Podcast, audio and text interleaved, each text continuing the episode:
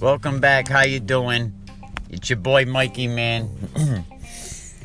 it looks like the Rhode Island National Guard said Thursday that it's going to cancel the air show for 2019. That's a shame because the air show at Quonset Point is, you know, one of Rhode Island's biggest events. But the National Guard is anticipating that too many troops are going to be deployed next year to put the air show on. The air show, which is one of the biggest events that Rhode Island has in the summertime, hundreds of key National Guard members will be called to federal duty overseas in support of the Ring's primary mission of national defense. The National Guard is saying for the first time since the show began in 91 that it's been called off because of deployment. The 2013 air show was canceled because of federal budget cuts. With this anticipated federal mobilization commitment in 2019, they're being presented with a difficult decision regarding their ability to safely and effectively conduct the public event.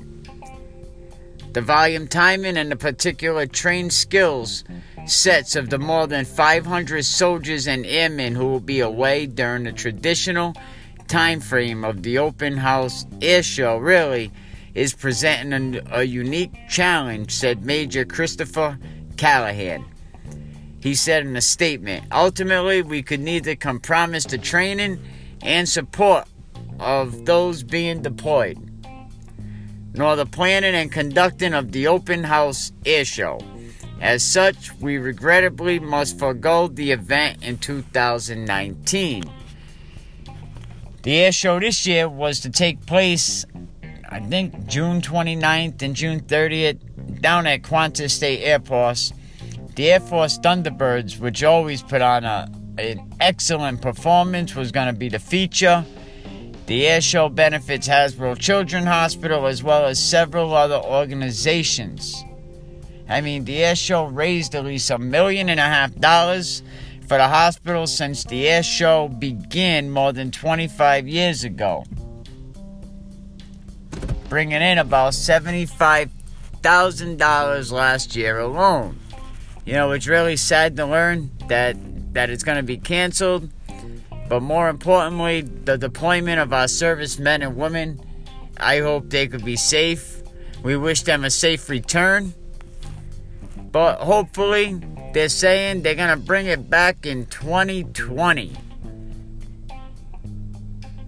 Reported Kristen Urbach from the North Kingstown Chamber of Commerce said the town is disappointed and anticipates the air show will return.